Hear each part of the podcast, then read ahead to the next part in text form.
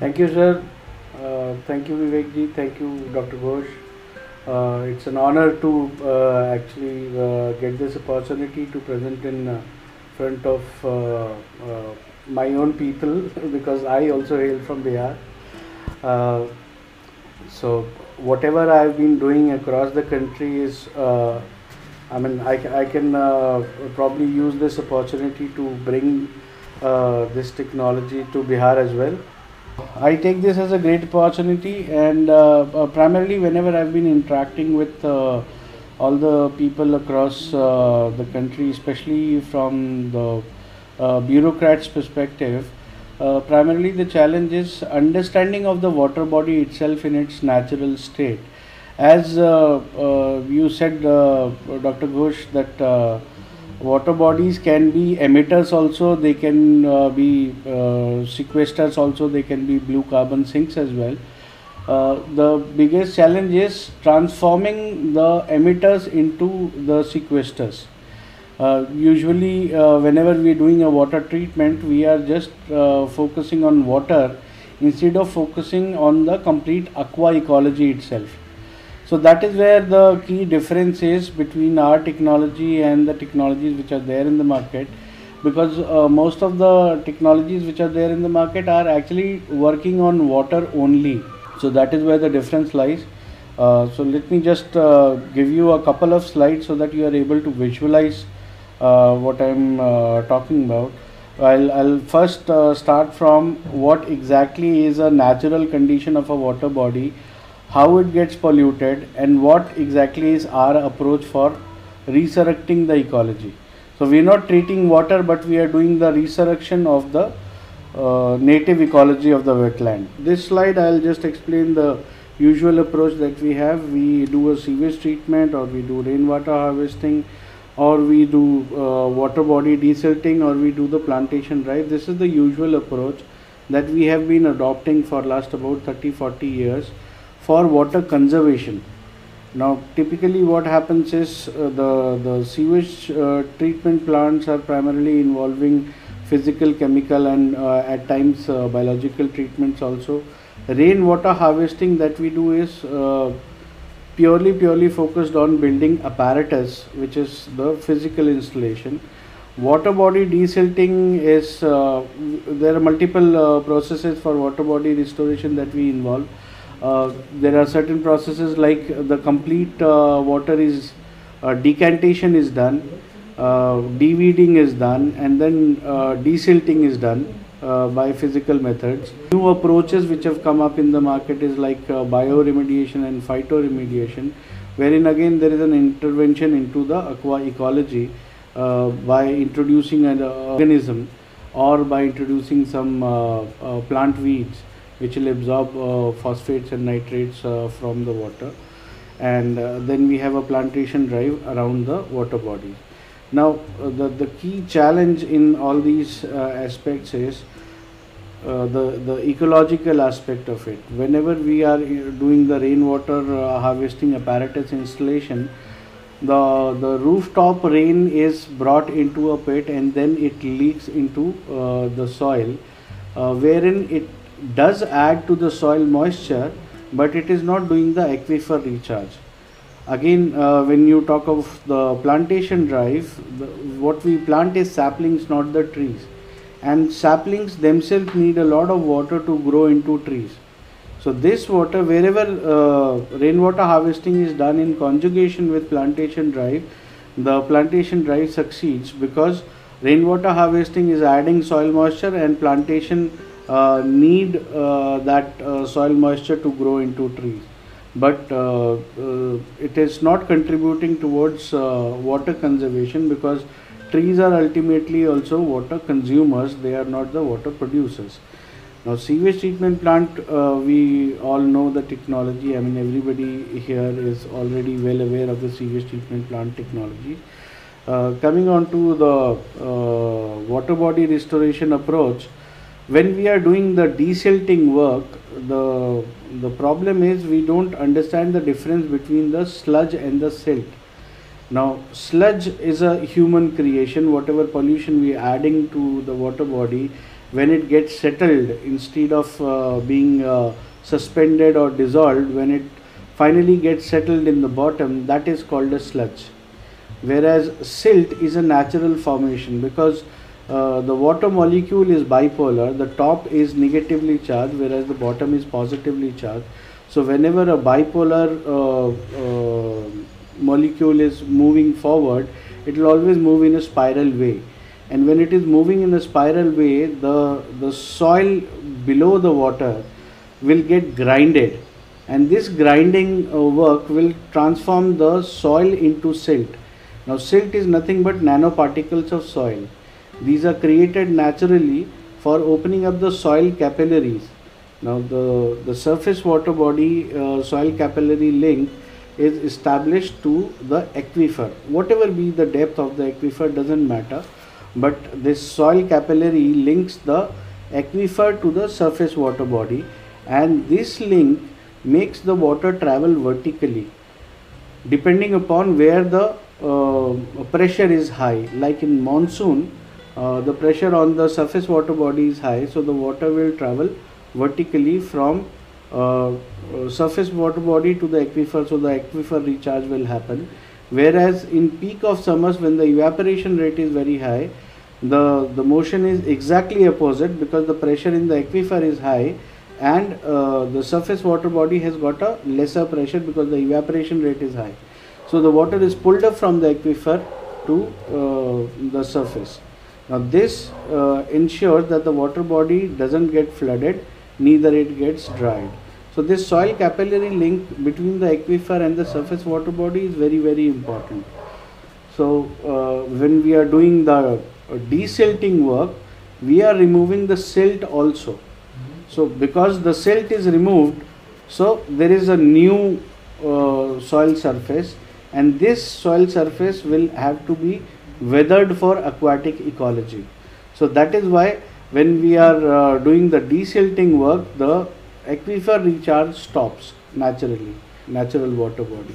So these are the key inputs in terms of understanding the water body and where our approach is going wrong. So let's understand the basic difference of ideologies, because whatever we have been doing is what we have been doing till now as per the guidelines of the Western science, wherein water is simply H2O, soil is dirt, air is mix of gases, and we are the people who are supposed to understand nature and use the nature as a consumer. This is the approach of Western science.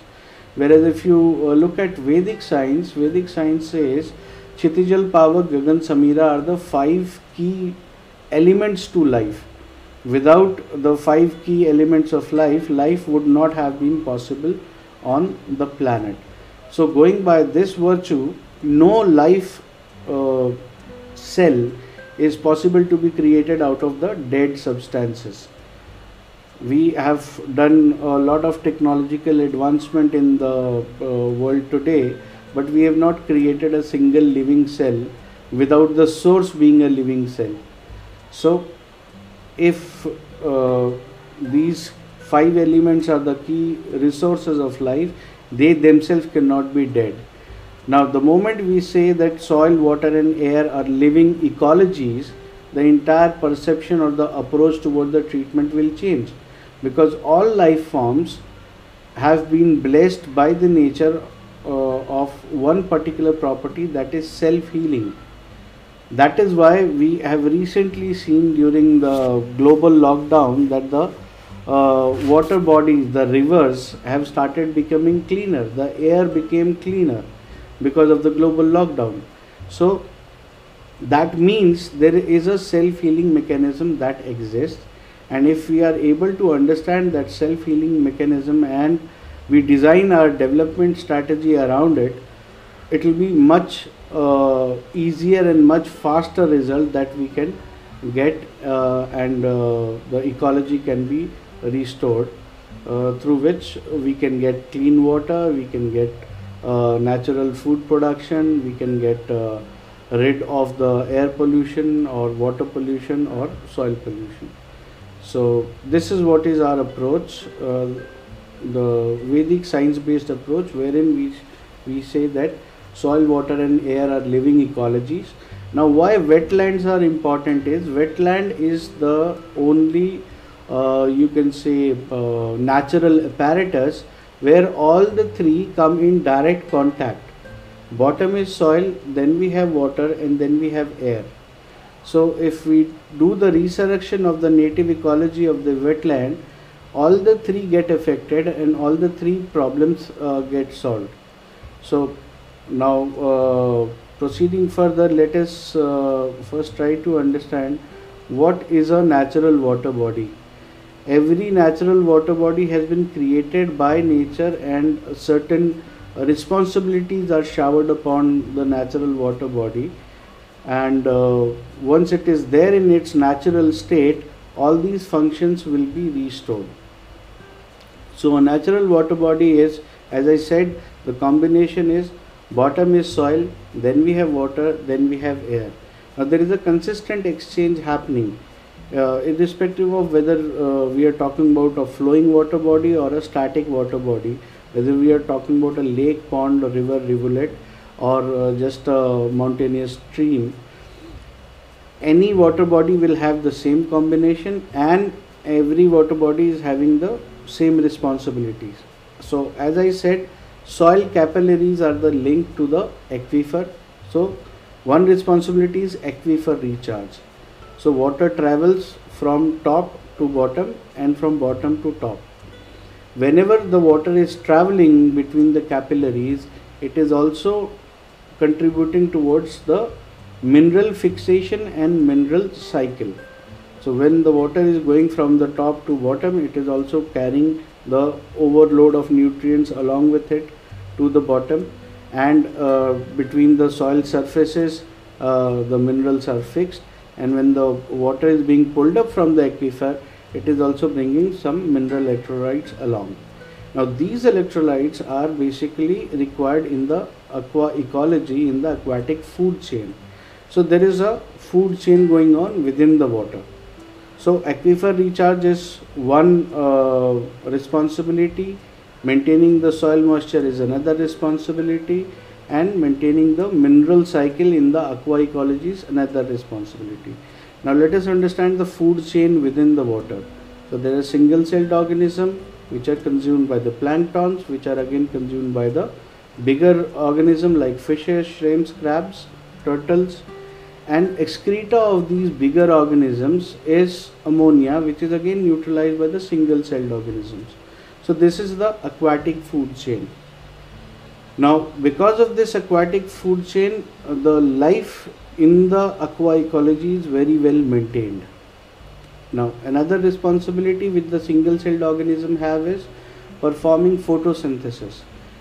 There is the biggest pool of single-celled organism which gets created naturally in a wetland, because all the three possible habitats for the single-celled organisms.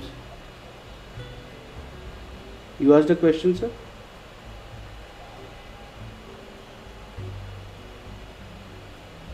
Sir, somebody is asking a question? Okay. So what I was talking about is the single-celled organisms are plenty of them are also autotrophic, because you get the biggest pool of single-celled organism in a wetland, wherein you have the microbes of soil also, microbes of water also, and microbes of air also. That is why this is the biggest pool for the microbes to exist in any wetland, and plenty of them are autotrophic, which perform photosynthesis or which perform methane synthesis. So one natural action being performed by them is the process of carbon sequestration. So they absorb the greenhouse gases. Every water body in its natural state is absorbing greenhouse gases from the atmosphere, performing photosynthesis and releasing oxygen as a byproduct. So this oxygen is contributing towards the dissolved oxygen level. So any water body in its natural condition will have a high DO level. So when the DO level is high, obviously this is the supply, and biological oxygen demand or chemical oxygen demand are the demands. So BOD and COD remains low because the DO is high. So this is again a natural process for which you don't need to intervene chemically, biologically or physically. No energy is wasted in this production.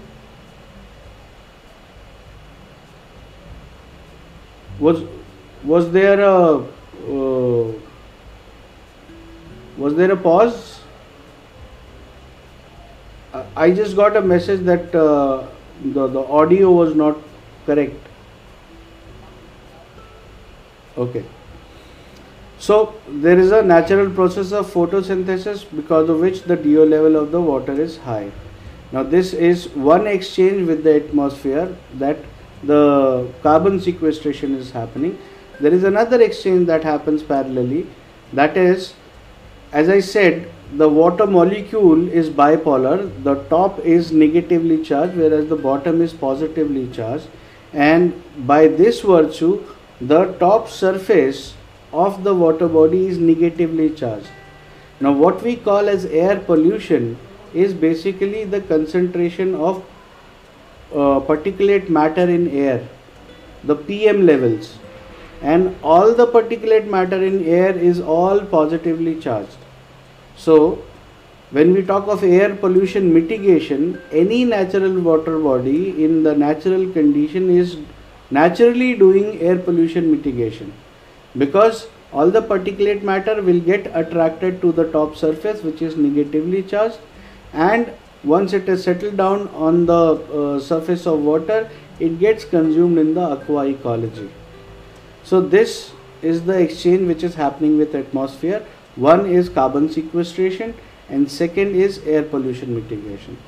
So this is the responsibility of the water bodies. To sum it up, we can say underground aquifer recharge, maintaining the soil moisture, maintaining the mineral circle, the water pollution mitigation by consumption of whatever waste is coming in the aqua ecology, air pollution mitigation and the carbon sequestration. So these are the responsibilities of the landlocked surface water bodies given to the water bodies by nature. Now, let's get on to the next topic, which is how does the water body gets polluted. Water body does get polluted naturally also, and there is a natural cure as well. So let us understand how does the water body get polluted naturally. So whenever there is any natural phenomena which is beyond the understanding of the terrestrial animals or aquatic animals, like there is a tsunami, there is a typhoon, there is let's say a cloudburst, there is a volcanic eruption, there is movement of tectonic plates, there is thunderstorm. Any these kind of phenomena, when it occurs, there is a ripple effect on the water body. So like there is a, let's say a volcanic eruption. Volcanic eruption will give ripples to the water body as well, but it will also emit a lot of particulate matter in the atmosphere. All this particulate matter will eventually settle onto the water body, and it will add metals and minerals to the water body, which will be an overload because it is not expected by the water body. So it just suddenly happens. So that is adding a pollution to the water body. Then when the aquatic organisms understand that okay, there is a thunderstorm or there is a lightning or there is any kind of a natural activity happening, they excrete too much. Their excreta is all ammonia. So when you have too much of ammonia, that will lead to eutrophication. Then when there is a storm, what happens is the the plantation on the embankment area will shed their leaves or fruits, and all that will fall into the water body, which will add a lot of phosphate to the water body. Again, too much of phosphate will lead to eutrophication. So this is the contamination of the water body naturally. Now whenever this happens, nature creates weeds. So there are huge varieties of weeds, from Azolla to Hydrilla to water hyacinth to water lettuce and all that. Now all these weeds are there to consume excess of phosphates, nitrates, sulfates, and once they consume all of them, then their feed is finished. When the feed is finished, they will get starved to death, they'll dry down, and they'll sink in the water body, and they'll also be consumed in the aqua ecology. Now that is contamination and decontamination of water body naturally. So this is all predefined natural phenomena. Now what happens when we human beings enter into the aqua ecology? What we do is we add sewage or we add industrial effluent into the water. Our sewage is nothing but excess of nitrate, phosphate, nitrite or ammonia, and our industrial effluent is nothing but excess of heavy metals and minerals plus phosphate, sulfate and nitrate. Now when this gets added to the water body, there is a natural reaction. When the excess has gone up, nature will create weeds. Weeds will come and they'll start consuming. So this is not a new phenomena for the water body. Now the only thing that goes against the nature is our addition is not just once, but it is consistent. So weeds will come, but they will never go, because whatever they have consumed, that is being supplied regularly, and this regular supply is creating a new kind of a situation in the water body, wherein weeds are coming and they are flourishing. So they'll eventually start acquiring the entire surface of the water body, and when the surface gets completely acquired, the sunlight will get reflected. When the sunlight is getting reflected, obviously the process of photosynthesis will suffer. So within the water body, whatever photosynthesis was happening, that will get compromised. Again, I got a message that there is a break in audio. Am I audible, sir?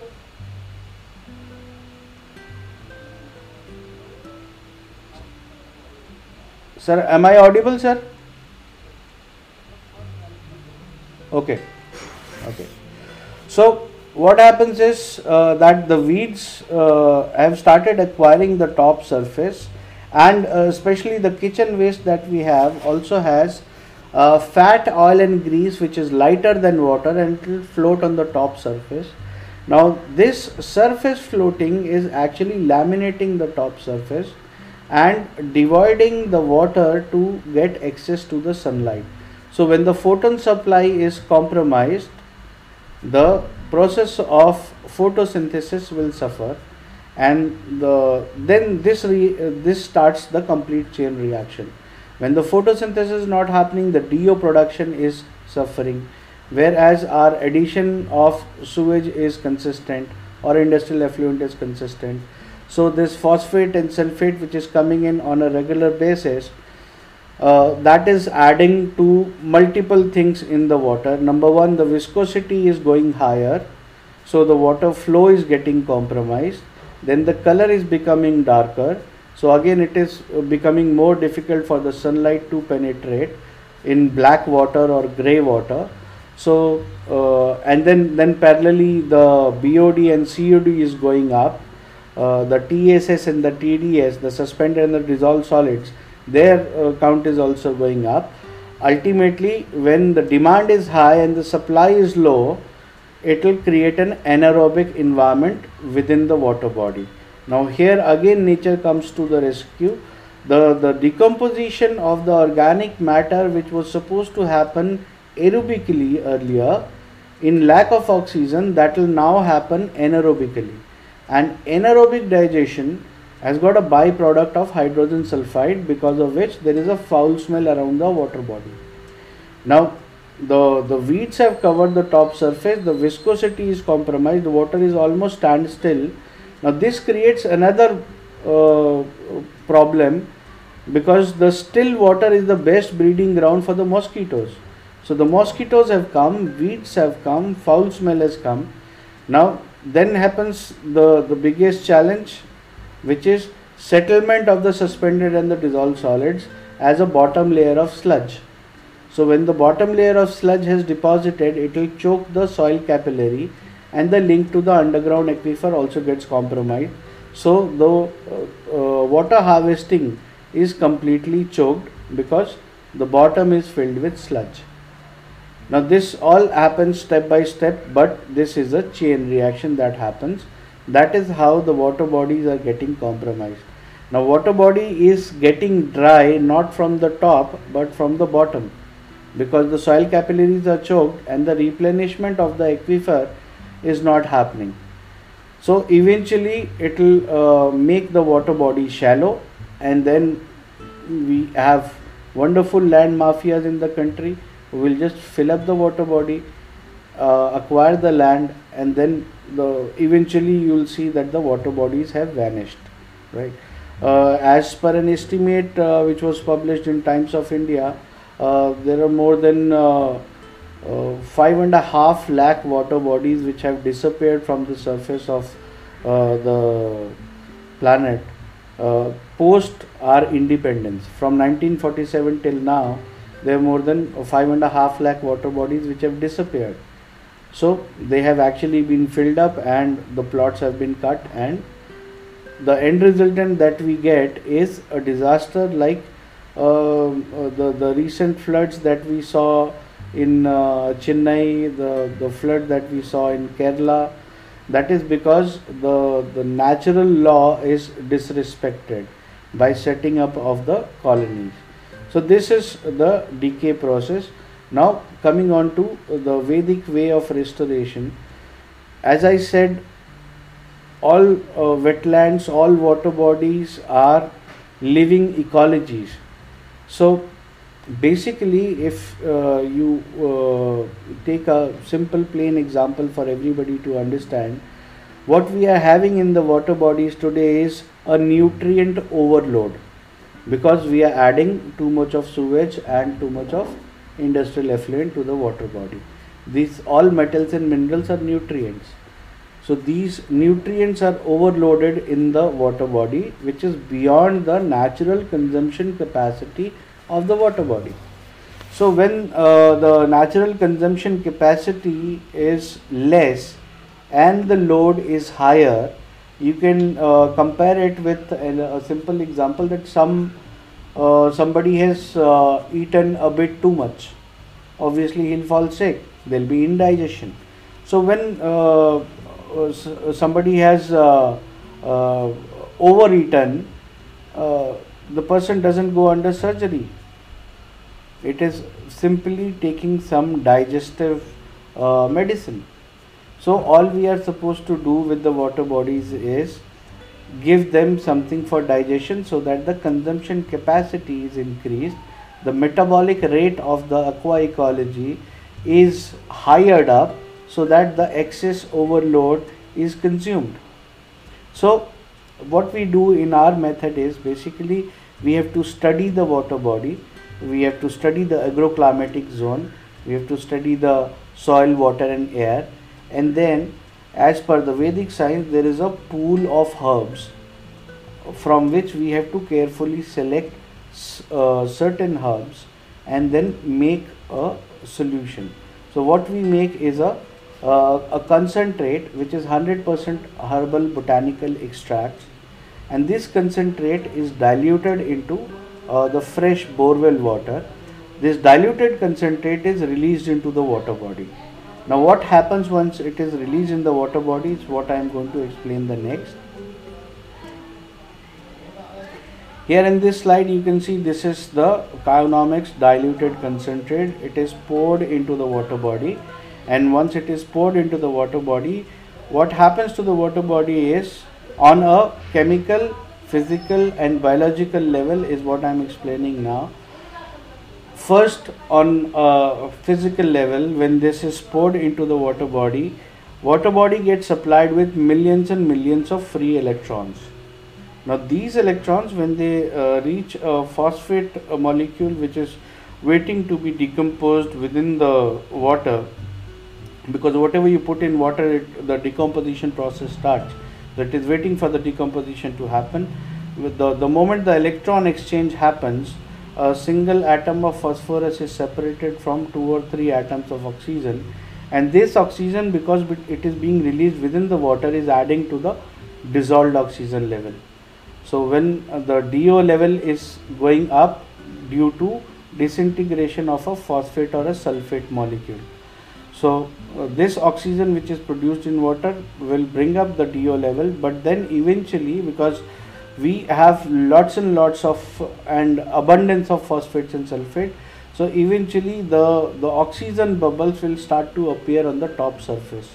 So when it is appearing on the top surface and we have a thin layer of fat, oil and grease on the top surface, it will start hurting the tensile strength of the fog layer, and once the tensile strength is breached, the bubbles will start to burst. When they burst, they create a puncture in the top surface, and from that puncture the sunlight will enter. The moment sunlight has entered, the process of photosynthesis will restart.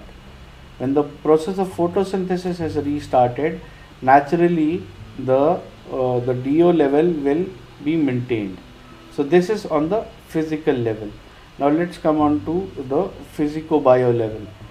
Every electron has got a charge of 1.6 into 10 to the power minus 19 coulomb. Now this charge is good enough to give a CPR shock to the dormant native microbial life.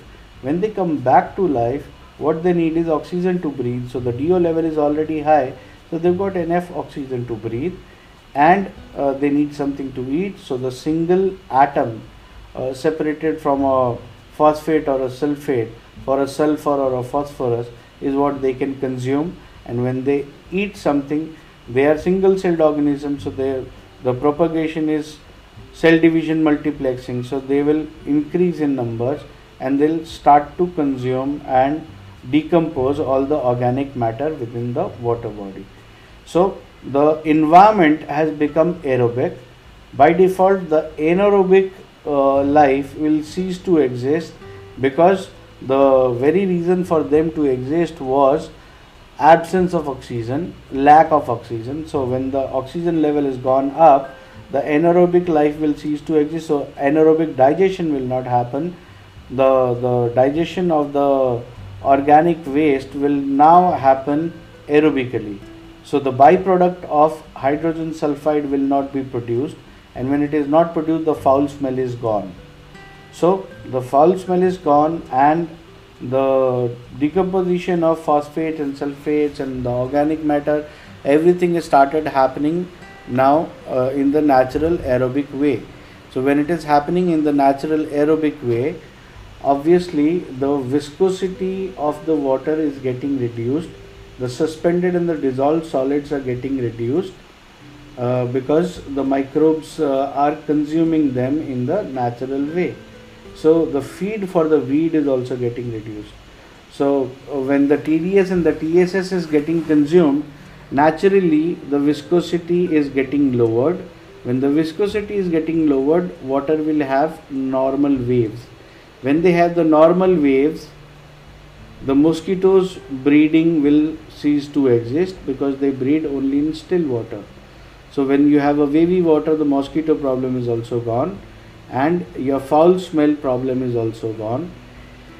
And eventually, when the complete suspended in the dissolved solid, the phosphates, sulfates, nitrates are all getting consumed due to the microbial action, the weeds will also start getting dried, and they will sink into the water, and they will also be decomposed like any other biological waste, any other organic waste.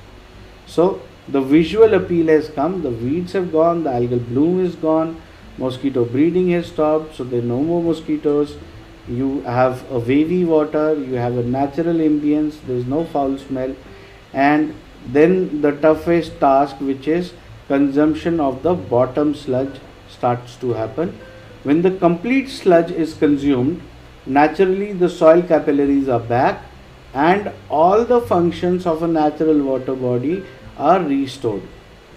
So the aquifer recharge is happening, the mineral cycle is maintained, the flooding is eradicated, the drought conditions are eradicated, the air pollution mitigation is happening, and the carbon sequestration is happening. So this is what a natural body is, and that is how this is restored. So when we talk about rejuvenation of the lakes, like for our understanding, we have created a nomenclature of a standing and a flowing water body. So lake will come under the static water body or the standing water body. Lake rejuvenation means air pollution mitigation is happening, carbon sequestration is happening, sewage is problem is solved, because whatever sewage is coming into the lake is getting consumed when the ecology is alive, and the aquifer recharge is also happening naturally. Now, coming on to the river rejuvenation, when the rivers are rejuvenated, the drought and the flood mitigation naturally happens because the soil moisture is maintained, and whatever excess of water will come in form of runoff water, storm water or wastewater, that will get consumed in the aqua ecology, and the aquifer recharge will naturally happen, right? So then you have the addition of the waterways, the same water can be used for irrigation, aquifer recharge is happening, drinking water supply is there, and air pollution mitigation is happening. So that is the economics of river rejuvenation through the ecological way, or the what we call as Vedic science. Now here are certain success stories wherein we have rejuvenated the water bodies using this technology. This was the lake in Chhattisgarh. As you can see, it is all surrounded by dense colonies, and the entire colony sewage was coming in, and this was restored in situ condition when none of the drains was stopped, and still the water body was rejuvenated. All the algal bloom had gone, mosquito population had gone, the chemical toxin which had come due to the visarjan, that was also consumed in the aqua ecology. This is Idudiri Lake, Ahmedabad. You can see this was the pre-treatment condition, wherein you can see the fungal growth. There was a algal bloom. The water was dark green in color, and this is the difference of 15 days. This was 15th of December. This is 30th of December. You see the water is completely still here. And here you can see how wavy is the water, right? The sludge deposition the consumption had started. It was not completely consumed. You cannot do it in a matter of days when you have collected in a matter of years, right? So this was the condition of the water body in last 25-30 years. We cannot eradicate the problem in a matter of 30 days. But then there you can see the substantial difference was there. And this is Jheel Wala Park, Delhi. You can see the pre-treatment condition, algal bloom, fat, oil and grease, still water. All the features that I explained were there into this water body in pre-treatment condition. This is 4th of June and this is 15th of June. The flock of birds was back, the aquatic life was revived, the water was wavy, the viscosity was reduced, no foul smell, no algal bloom, and I mean the life in all forms was exuberating. And you can see again the difference is just, this is 19th of June, this is 4th of June, just a matter of 15 days. But in 15 days you cannot just completely restore. The complete restoration as per our definition is when the complete sludge layer is consumed and the aquifer link is re-established. When the aquifer link is re-established, the soil capillaries are re-established. That is the time when you can say that the water body is now back to its original condition wherein the water body was created. Then it will take its own sweet time to get contaminated back to the level of pre-treatment conditions. So what we recommend is, for doing that, either the government shares the bathymetry report so that we are able to understand what is the amount of sludge in the bottom. Yeah, what I was saying is, for the right approach, either we request the authorities to share a bathymetry report so that we understand what is the amount of sludge in the bottom, or else if we don't have that data with us, we always recommend that the restoration work must go on for at least a year. Now coming on to the next case study, this is Moa Lake in Raipur. Here the problem was different. About 70% of the surface was covered with water lilies. So this is because water lily is a very weak weed that gets eradicated very fast. Had it had been water lettuce or let's say water hyacinth, it takes about almost more than a quarter for getting completely consumed. So this was about the weeds in the lake, and till now whatever I have explained are all static water bodies or lakes or ponds. Now I'll come on to the next, which is a river. This is Mandakini River in Chitrakoot, district Satna, Madhya Pradesh, and this river we restored in the month of January 2020, 12th of January 2020 we started the project. This was a pilot which we completed after a month. So 12th of February 2020 it was completed, and there was a sea change difference because you can see the water samples also here. All that was consumed. So I think we have discussed all the case studies. That's about it. This is what our technology is. You can have the queries if anybody has any queries, any questions, you can ask. No, it's not related to cow dung or cow urine. Chionomics is just the terminology that we use, because we are using Vedic science for linking cow to economics. That is why we have termed it as Chionomics. Otherwise there is no cow dung or cow urine. This is 100% herbal extract. Yeah, after 1 year it is not required. Yeah, only in condition wherein you are able to isolate the water body from the incoming drains and your industrial effluent and all that, because that is the source of pollution load. So if you are able to isolate, then obviously you don't need further treatment. But in case if you are unable to isolate, if the contamination is coming on a regular basis, then ideally what we propose is you should continue with the treatment. But in case if that is not continued, then also it will take its own sweet time to get back to the level wherein we started the treatment. Because once the resurrection of the ecology is done, it is having its own immunity against the contamination. So it will be able to sustain for some time, but for how long it will be able to sustain, that we cannot comment. Actually, I was giving a presentation to one of the state pollution control boards. There also they asked me the same question. When we are putting in our concentrate, I told you it is all, we are supplying the water body with millions and millions of electrons. Now electrons are just giving a CPR shock to the native microbial life, and they are coming back to life, right? Now the typical problem of where I was giving a presentation was very high fecal coliform in the river. There was not a problem of DO, or there was not a problem of BOD, COD or TSS, TDS, but they were specific about very high count of fecal coliform.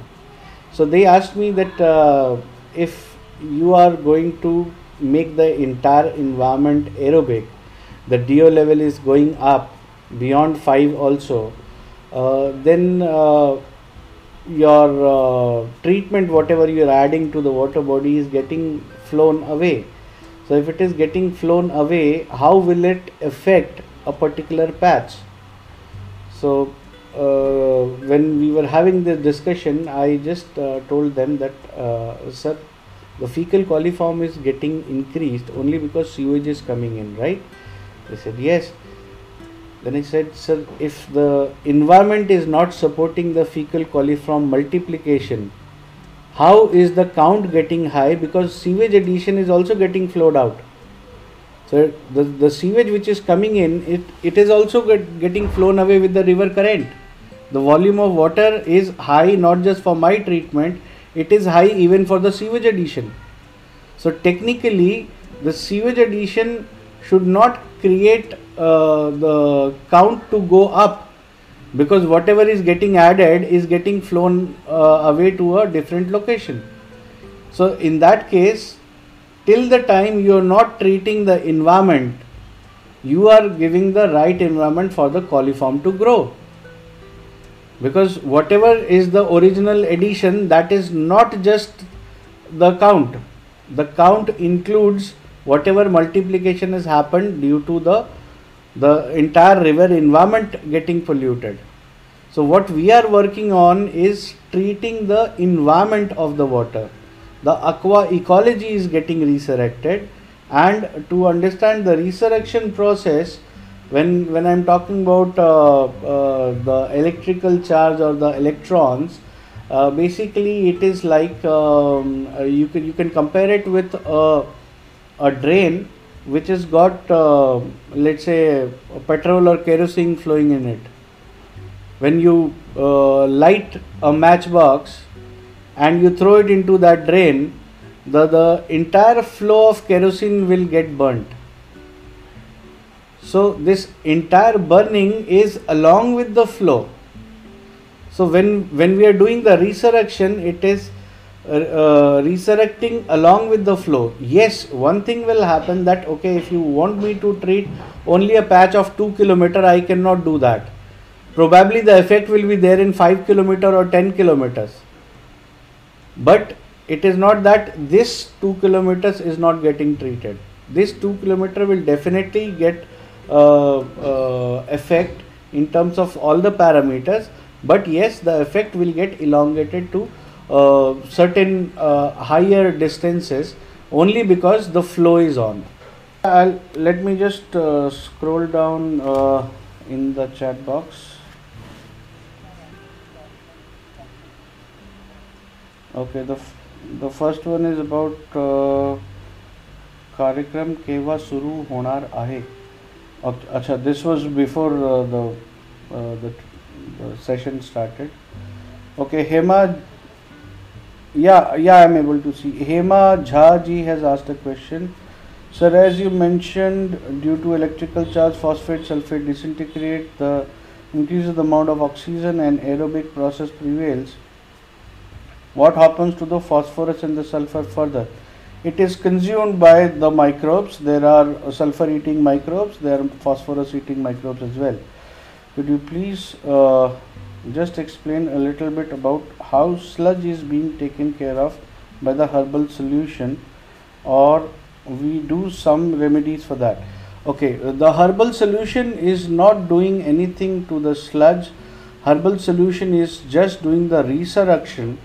Due to the electrical charge in the electrons, the microbes are brought back to life, and the conditions of production of DO level going up, and the feed being available to the microbes, due to these favorable conditions, these microbes only decompose the bottom sludge as well. Like they are decomposing the suspended and the dissolved solids, they are also decomposing the bottom sludge layer. So after the bottom sludge layer is decomposed, obviously the sludge layer is removed and the soil capillary links are re-established. So I hope you got your answer, Hema Ji. If you have any further questions, you can please come up in the chat box. Thank you, sir. That was helpful. So nice to get all information from you. You're most welcome, Hema Ji. It is a pleasure. I think that's the only query that we have. Yeah. And any other questions, Vivek Ji? No, any size of water body. Any size of water body can be treated. I mean, even to the extent that if you are talking about a Kolaru lake, which is 122,000 acres, that can also be treated. No, if you are talking about smaller water bodies, yes, we have done the testing on the smaller water bodies. That is why we have set a limit that bare minimum the size of the surface should be minimum 10,000 square feet. Less than that we don't treat, and because we are doing resurrection of the native ecology, that is why ecology must exist. We cannot treat a swimming pool. So if there is a concrete bottom, if there is a tiled bottom, if there is a epoxy flooring in the bottom, our solution will not work. So there has to be a connect of the soil, then the water, and then the air. It should neither be laminated from bottom nor be covered from the top.